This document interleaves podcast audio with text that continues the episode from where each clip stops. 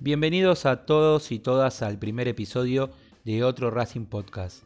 Mi nombre es Leandro Marinovich y esta es la primera temporada de un proyecto que esperemos les guste tanto como a nosotros hacerlo. Luego de unos meses de producción, buscándole la vuelta a esto, pudimos sobrellevar algunas situaciones y estamos aquí, listos para presentar el primer trabajo a modo de informe. Junto a mí, o mejor dicho, del otro lado de la pantalla, debido al difícil momento que estamos atravesando en todo el mundo, se encuentra Nicolás Escarpato, uno de esos tipos imprescindibles que se sumó a colaborar desde la primera hora con el proyecto. ¿Cómo estás, Nico? Lean, ¿cómo estás? Yo por mi parte estoy muy contento, recluido en mi casa, cumpliendo con el aislamiento social, pero muy contento de arrancar la primera temporada de otro Racing. Esperemos estar a altura del acontecimiento porque tenemos grandes temas para debatir y dar a conocer a través de, nuestro podcast y hemos trabajado bastante como para poder darlo a la luz. Hoy el motivo que nos reúne virtualmente es nada más ni nada menos que hablar de nuestro máximo ídolo, el señor Juan José Tito Pisuti. Así que si te parece, arrancamos. Y como bien decís, Nico, Tito es una de las personalidades más importantes de la historia racinguista, siendo el DT del primer equipo argentino campeón mundial. Pero bueno, más allá de lo que ha logrado en el banco de Racing, Pisuti tuvo una carrera y una vida con grandes cosas para remarcar. Por eso, y en su honor, les presentaremos las 10 de Tito.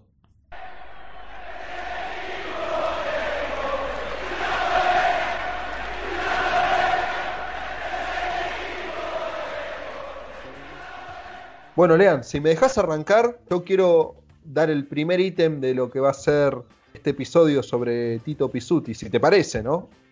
Todo tuyo, Nico, todo tuyo.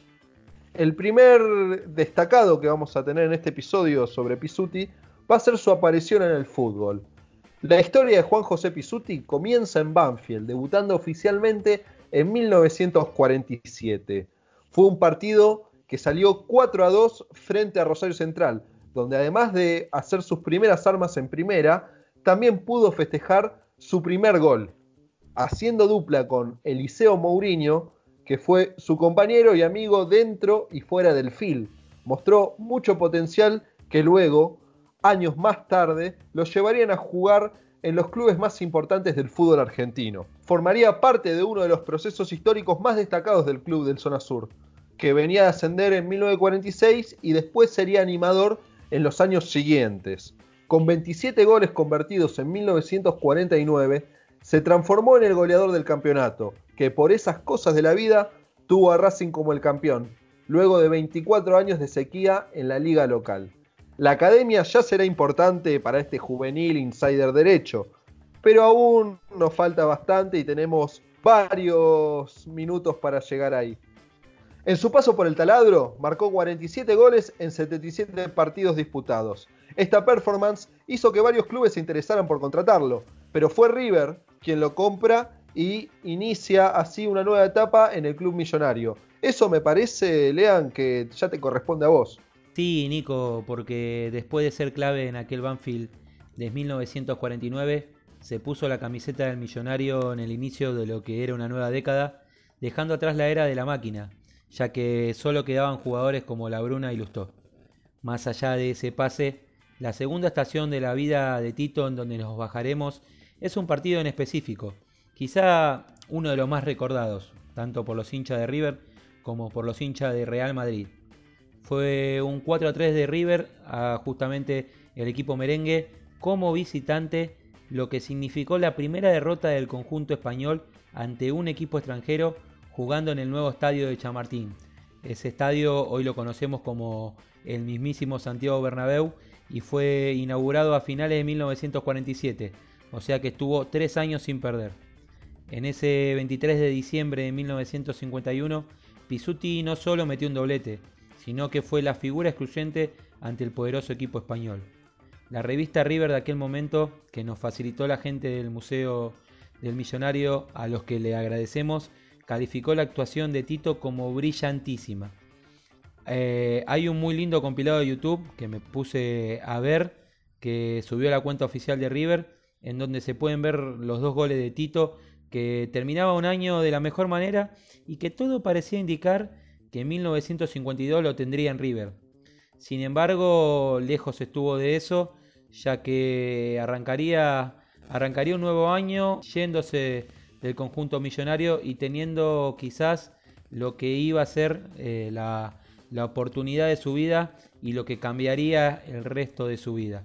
Pero bueno, eso ya es cosa tuya. Muchas gracias, Lean. Vamos a ir al número 3 de esta lista de 10 sobre Tito Pisuti, que será el momento bisagra de la carrera y la vida de Tito, que ocurrió justamente en febrero de 1952.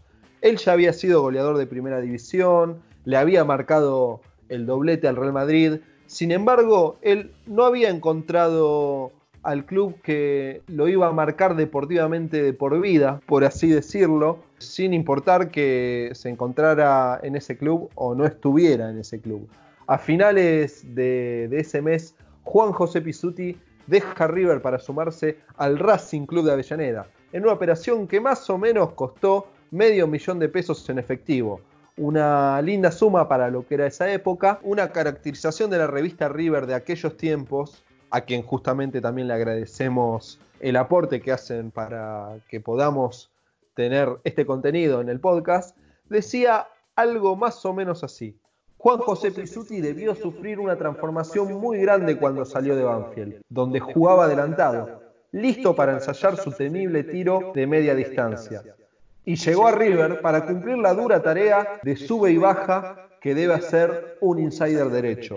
Si bien no estaba en su mejor momento futbolístico, sobre todo comparado con el temporadón que realizó en Banfield tres años atrás, donde fue goleador del campeonato, el traspaso de Tito no significaba un paso atrás, acaba de sumarse al reciente tricampeón del fútbol argentino. Desde aquel pase, y salvo un pequeño periodo donde jugó en Boca en 1955, fue parte importante de la academia. Otra vez goleador de un campeonato, que fue en 1953, ganó dos títulos, uno en 1958, el segundo en 1961, formando una delantera más que respetada y recordada por el hincha académico, junto a Corbata, Manfredini o Mansilla, Sosa y Belén.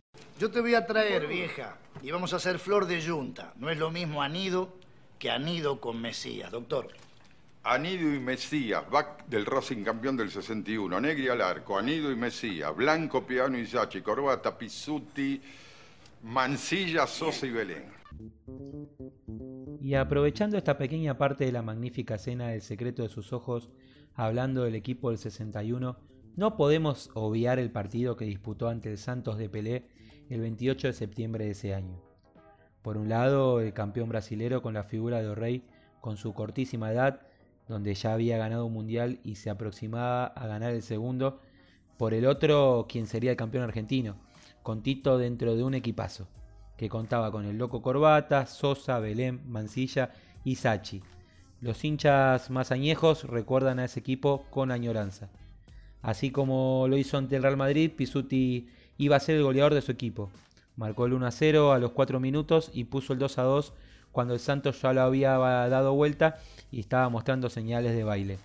Fue un verdadero partidazo, jugado en el Tomás Adolfo Ducó, estadio de Huracán en donde terminaron ganando por 4 a 2 los brasileños. Dante Panzeri, cronista del gráfico en aquella noche, colocó como copete de la nota eh, las siguientes líneas. Un 11 y un excepcional jugador brasileño volvieron a ser sus protagonistas, esta vez con la satisfacción de que un equipo casero también lo fuera. Gran partido, gran exhibición y un dinero que todos consideraron bien gastado. Si estamos hablando de espectáculos, retomando el ítem número 4 de nuestra lista, el número 5 también va a aparecer algo de show, porque vos sabías, Leon, que hubo un partido en el que Tito terminó siendo arquero. La verdad, la verdad que no, no te lo puedo creer. Me acuerdo de otros jugadores, eh, como el Chango atajando un penal, Pero Tito, no, no recuerdo, sinceramente. Sí, Tito se suma a otros jugadores que, que fueron abajo de los tres palos, como puede ser Pelletieri. Exactamente. Esto pasó y para hacer una situación aún más emotiva, para dar el verdadero show que, que estábamos hablando, sucedió mientras se disputaba el Clásico de Avellaneda. Un 26 de noviembre de 1961, Independiente visitaba a Racing en el Estadio Presidente Perón, que era una fiesta, ya que se recibía el rojo habiéndose consagrado campeón una fecha antes, frente a San Lorenzo. La academia ganaba 1 a 0 con gol de Belén, y tras un penal no cobrado del arquero Toriani a Oleniak, vino la contra del rojo que lo empataría con un gol de D'Ascenso. Entre reclamos, insultos hacia el referí, un tumulto de jugadores molestos con la decisión, no tardó en volar la primera trompada por el aire de Mesías, que era un aguerrido charrúa que jugaba en Racing, que no le gustó mucho la actitud de Ascenso luego de convertir, y le quiso corregir las formas de una caricia, cosas que pasaban en esa época que hoy obviamente no pasan. La cosa se descontroló y el árbitro del encuentro, Juan Brosi, repartió rojas para todos. El árbitro echó a Tomás Roldán, Alcide Silveira, a Jorge Vázquez y al brasileño Lanzoniño en Independiente, y también el local sufrió bajas con las expulsiones de Negri, Roberto Blanco, Mesías, Ataulfo Sánchez, que era el arquero suplente, y el DT de ese momento de Racing, que era Saúl Óngaro. El dato es que justamente ellos también se metieron a separar y vieron la roja por ser buenos tipos y estar ahí eh, metidos en el quilombo. Uh, pero se armó un toletole bárbaro. Sí, ahora vos pensá esto, con Negri y Sánchez expulsados, el arquero titular y el arquero suplente, Racing se quedó sin nadie que se pare a defender el arco. Entonces, Tito fue el que agarró los guantes y después de casi una hora de tardanza por los disturbios, se reanudaron esos 15 minutos que faltaban para terminar el juego. Ninguno de los dos equipos se lastimó, vamos a decir la verdad. Corrió el tiempo restante sin mayores complicaciones, sentenciando un empate que al parecer ya estaba delimitado desde el principio de, la reanudación del juego. Y después de finalizar este partido, de finalizar este empate, se dio comienzo a los festejos de la academia, que daría la vuelta olímpica, mientras su rival eterno lo aplaudiría. Y dejamos atrás las peleas y disputas ante rivales y nos metemos en lo que puede pasar puertas hacia adentro, entre, entre propios. Todos conocemos el lado de Pisuti como DT, en donde es muy valorado por sus dirigidos, por sus conocimientos tácticos, avanzados para la época, con una actitud ofensiva y una visión pocas veces vista anteriormente. También es resaltado su rol de líder dentro de un grupo. Sin embargo, Tito también tuvo peleas con algunos jugadores en sus pasos como de, de. No solo cuando las cosas iban mal, algo que puede resultar hasta lógico que suceda, sino, sino también cuando todo no podía salir mejor y los éxitos eran comunes en Avellaneda. Uno, uno de los casos emblemáticos en ese, en ese sentido es el que protagonizó con Juan José Yaya Rodríguez, campeón del mundo y pieza, pieza muy importante en ese equipo. A pesar de ello, un año después, eh, en 1968, Tito, Tito, decidió que no continuase siendo, siendo parte del, del, plantel del primer equipo. A continuación escucharemos a un Yaya en una entrevista con el periodista Ricardo Arias en la que se lo ve enojadísimo con Tito y que da el parecer de su salida. Yaya, ¿quién es el responsable de que usted haya quedado en disponibilidad? Bueno, el responsable de todo es el señor José Pisuti para mí. Porque el señor Pisuti, que creo que el comportamiento que tuvo conmigo, yo creo que no me lo merecía. Porque yo en ningún momento he dado muchos problemas a la institución, menos el señor Pisuti. Este, el señor Pisuti me, me lo informó esto, de que yo este, quedaba con el pase a mi disposición cuando me llevó hacia Chile, el campeonato octagonal de Chile. Me lo dijo después de regresar, eh, faltando más o menos una semana, ya no en Chile, que tenía muchos delanteros y que había contratado a gente superior a mí. Cosa que me alegro mucho por la institución de Racing, que así sea. Pero yo creo que de esa manera no se puede proceder con una persona más si él sentía, como me dijo, que era amigo mío. Fuerte, ¿eh? fuerte. Y eso no fue todo, porque nuestro querido Yaya, un poquito con resentimiento, le dio con más munición gruesa. ¿Alguna vez tuvo problemas con Pisuti? Bueno, yo el único problema que tuve con este señor Pisuti fue este cuando me- a mí me incluyó del partido que fue contra Nacional la final en Chile. Cosa de que yo, eh, en Montevideo, cosa que después, eh, la final en Chile yo no viajé, no quería hacer más nada con el fútbol, ni menos con, con este señor. Porque yo creo que este señor me tiró a mí el público, eh, futbolísticamente público de los tablones, me lo tiró encima completamente. Porque es una cosa que uno siente dentro de, de corazón, porque no se puede hacer una cosa como que hizo el señor Pisuti conmigo, separándome del equipo, este, no diciéndome ningún motivo, tampoco se lo pedí yo, este, y aparte de eso que también hice muchas cosas que me dolieron mucho. Por ejemplo, en Montevideo, cuando estamos en la concentración, en el hotel donde paramos, está, he dormido solo. Así que imagínense que ya se acumuló todas esas cosas, después voy, no viajo, a Chile porque el señor Pisuti me había sacado, y fue el único problema que yo tuve realmente con él. Difícil este enfrentamiento, Lean. Eh, más siendo ya ya uno de los campeones, haber, habiendo salido justamente campeón del mundo, muy difícil la decisión que toma Tito. Sí, la verdad que sí. Eh, encima eh, se venía una nueva Libertadores en 1968 y se habrá extrañado un poco a Yaya. Sí, porque si vamos a hablar de enfrentamientos, indudablemente en este punto número 7 nos tenemos que meter con Racing, estudiantes en la Libertadores de 1968 y tal vez con el comienzo de la final de una era dorada para el equipo de José. Si se siguen pegando, retiro a los dos equipos de la Copa, habría dicho Valentín Suárez, que en ese momento era el interventor de la AFA en el entretiempo de la vuelta de la semifinal que se disputaba entre el equipo de Tito y Osvaldo Subeldía. Ahí no solamente había un enfrentamiento de equipos, sino también de filosofías futbolísticas. Estábamos hablando tanto del equipo de José como el equipo de Subeldía. Eh, se ve que mucha bola no le dieron a Suárez.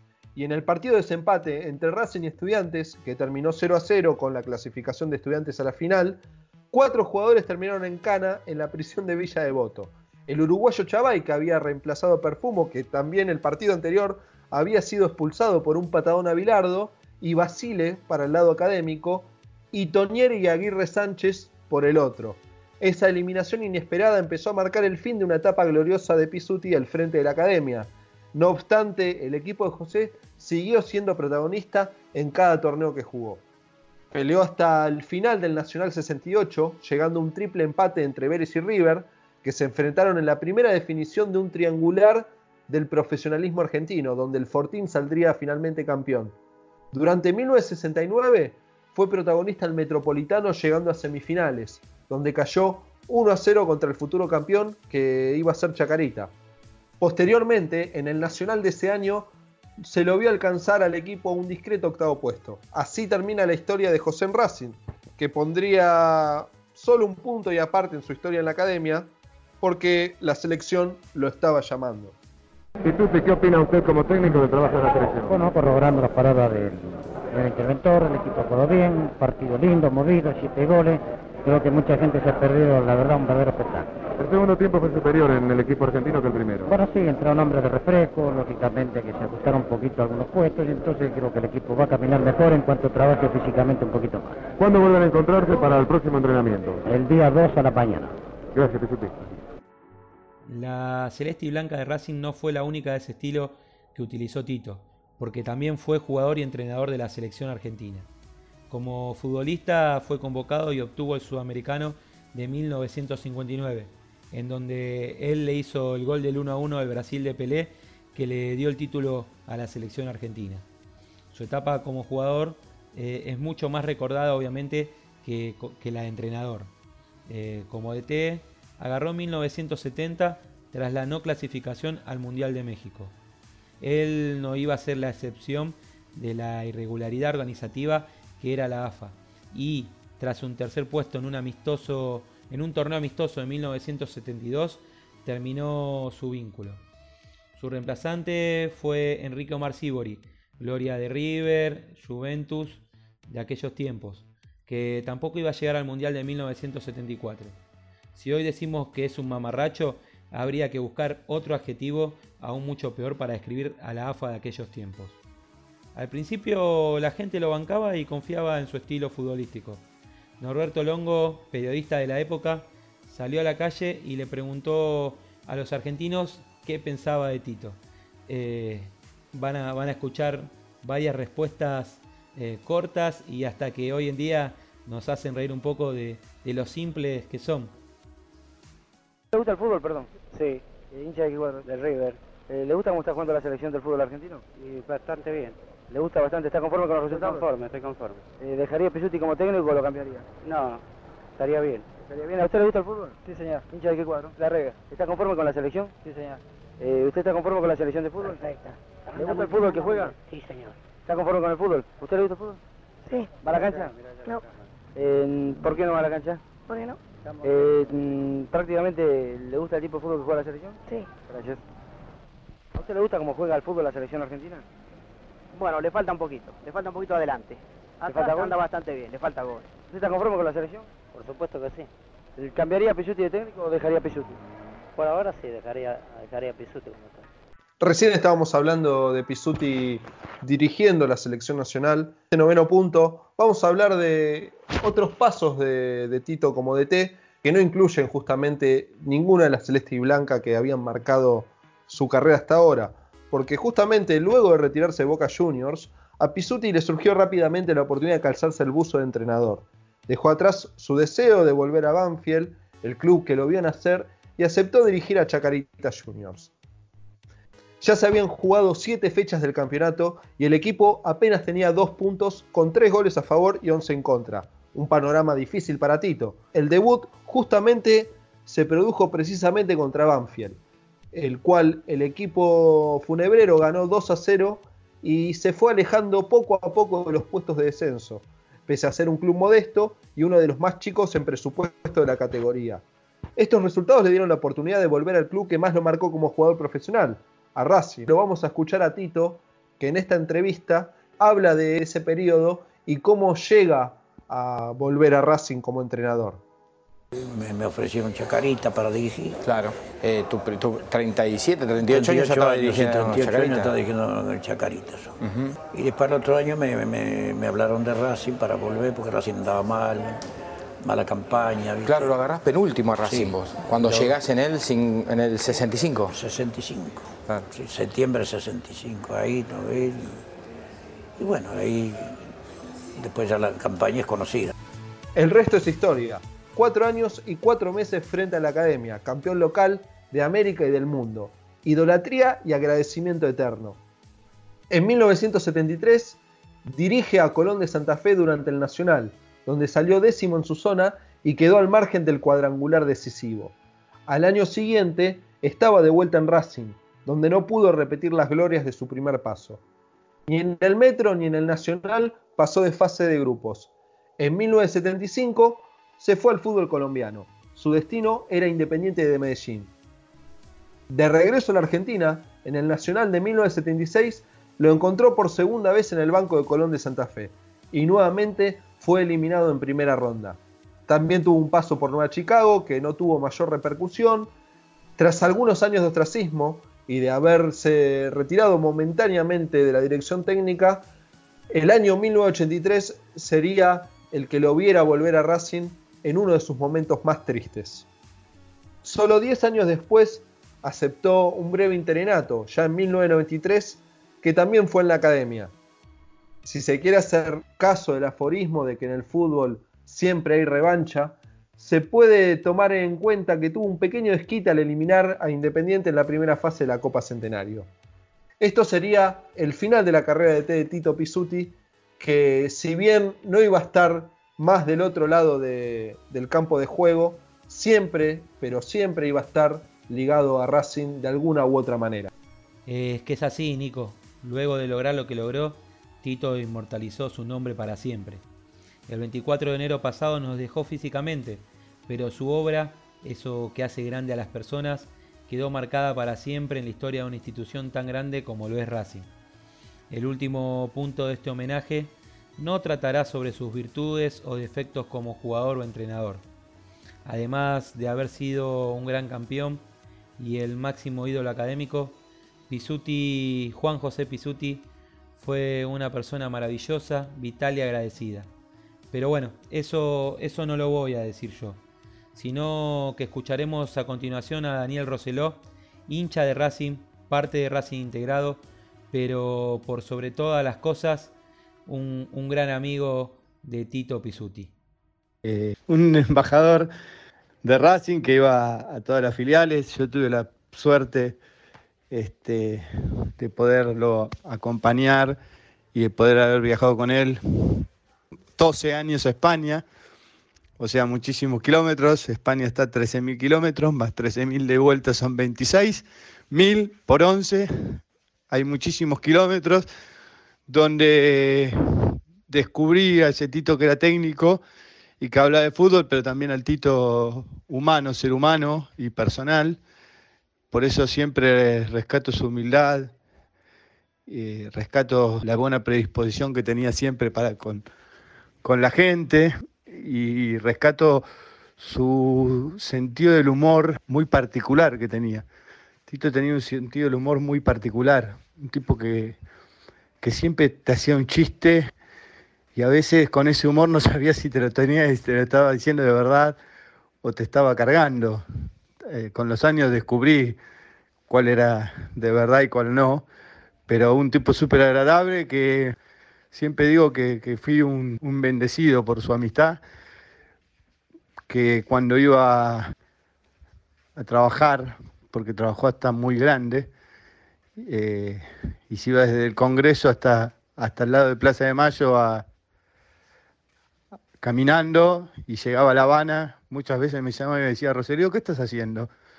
Nada, estoy acá en la oficina. Tomaba un café y obviamente dejaba todo para ir a tomar este café con Tito, porque siempre se lo dije a él y siempre lo voy a decir. Cada vez que me sentaba con Tito a tomar un café o compartir algo, cumplí un sueño. Siempre, en todos los años de amistad que compartí con él. Me acuerdo cuando fuimos a Madrid, a la fiesta de la filial de Madrid, eh, lo que me hizo caminar.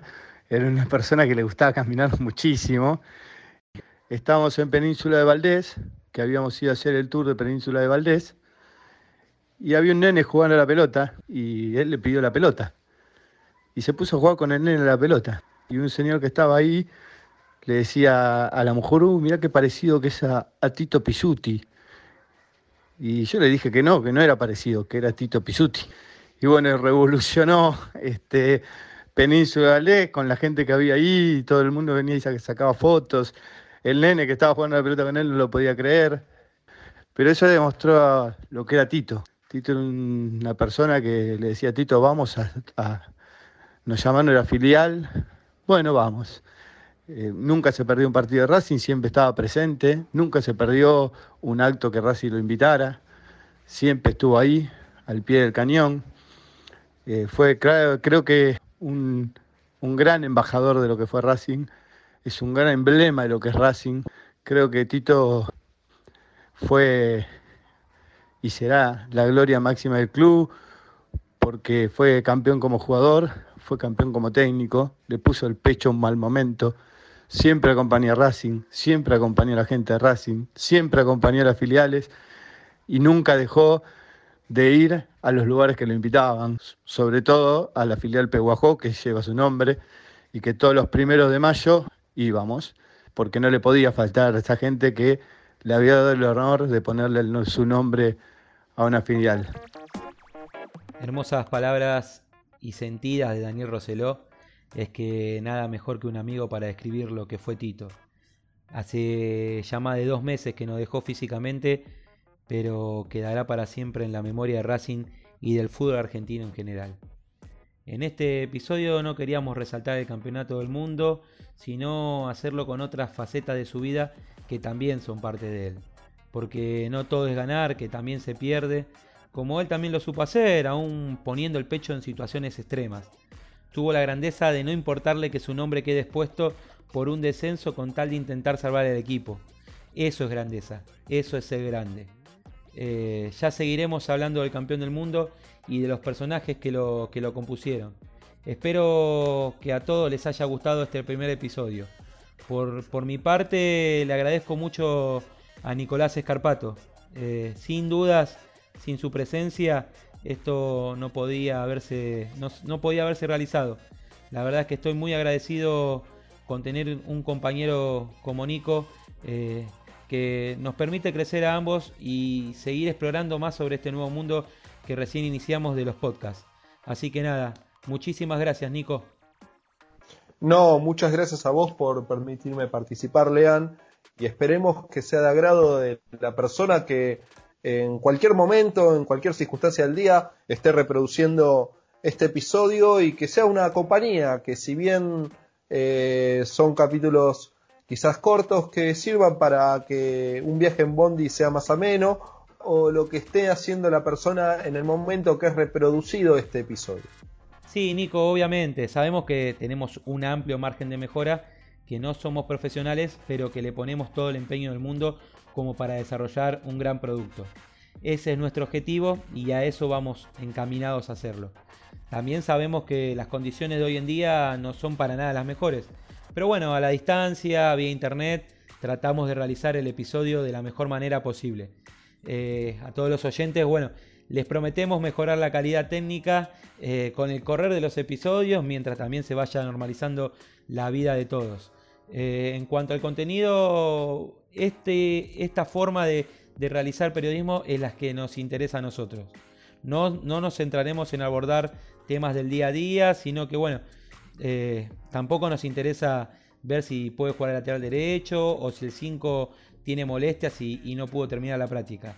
La verdad es que no es que buscamos otro tipo de historias, buscamos otro Racing, como se llama nuestro medio partidario. Eh, y con ese objetivo eh, seguiremos, seguiremos encontrándonos. Esperemos que nos sigan en el próximo episodio. Eh, le agradezco a todos, estoy muy feliz por este primer capítulo y vuelvo a agradecerles a todos, a Nico y a los que nos están escuchando. Esto fue el primer episodio de otro Racing Podcast, por muchos más.